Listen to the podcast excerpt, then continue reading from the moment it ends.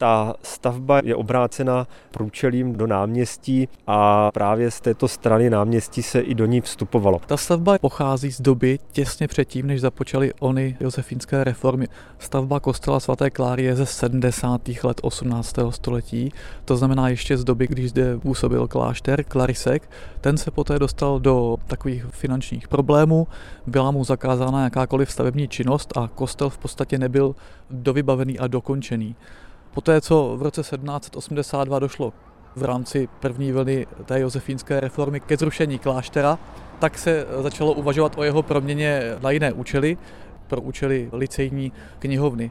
A z té doby na kostele máme dochovaných několik zajímavých detailů, na které bych rád upozornil.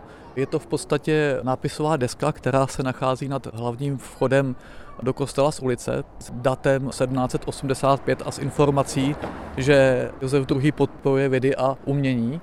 A je to ještě jedno v podstatě totožné datum rok 1785, které je nad oknem na západním průčelí. Pouze tady to málo upomíná zvenku na ty úpravy, které byly nařízeny v 80. letech 18. století. Jaké stopy těch josefínských reform a památky na tohoto panovníka najdeme uvnitř? Když návštěvník muzea přijde do vnitřku eh, kostela svaté Kláry, a zvedne hlavu, tak uvidí nádhernou výmalbu kleneb, provedenou grizejovou technikou, to znamená v šedých tónech tato technika většinou měla za úkol napodobovat nízký relief, štokovou výzdobu a podobně.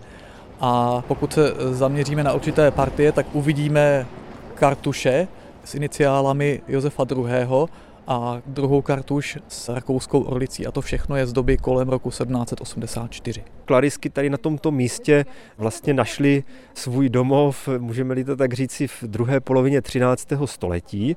Klarisky byly vlastně jakou ženskou větví tehdy v 13. století moderního františkánského řádu a jejich mužská linie byla vlastně naproti v prostorách dnešní jezuitské koleje, kde byl tedy minorický klášter. No a tato budova víceméně pořád v nějakém tedy středověkém gotickém slohu zde stála až právě do 50. let 18. století, kdy se tedy abatyše a další i zástupci Olomoucké pevnosti a tak dále rozhodli, že konvent, který se vlastně rozpadal, přebudují.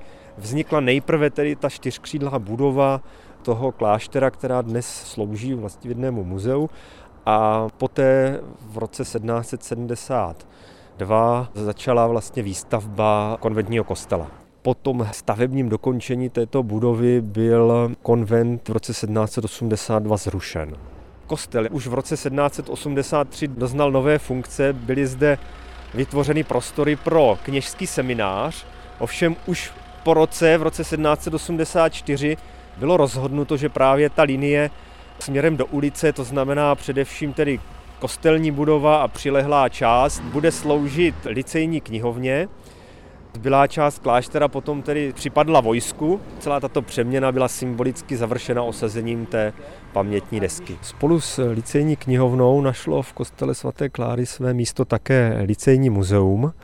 V tomto případě tedy máme dokumentováno, že součástí muzea byly nějaké mince, model sloupu nejsvětější trojce, a například dva glóby z někdejšího kláštera augustiniánských kanovníků v Olomouci. Dnes tedy slouží loď kostela jako výstavní prostor vlastivědného muzea v Olomouci. Od jehož průčelí vás zdraví a naslyšenou na vlnách Českého rozhlasu Olomouc u dalších němých svědků historie se těší Aleš Spurný. Český rozhlas Olomouc poslouchejte na frekvenci 106,8 FM. Naladit si nás můžete také na frekvencích 88,7 Lipník nad Bečvou, 101,6 Hulín Holý Kopec a 92,8 Radíkov.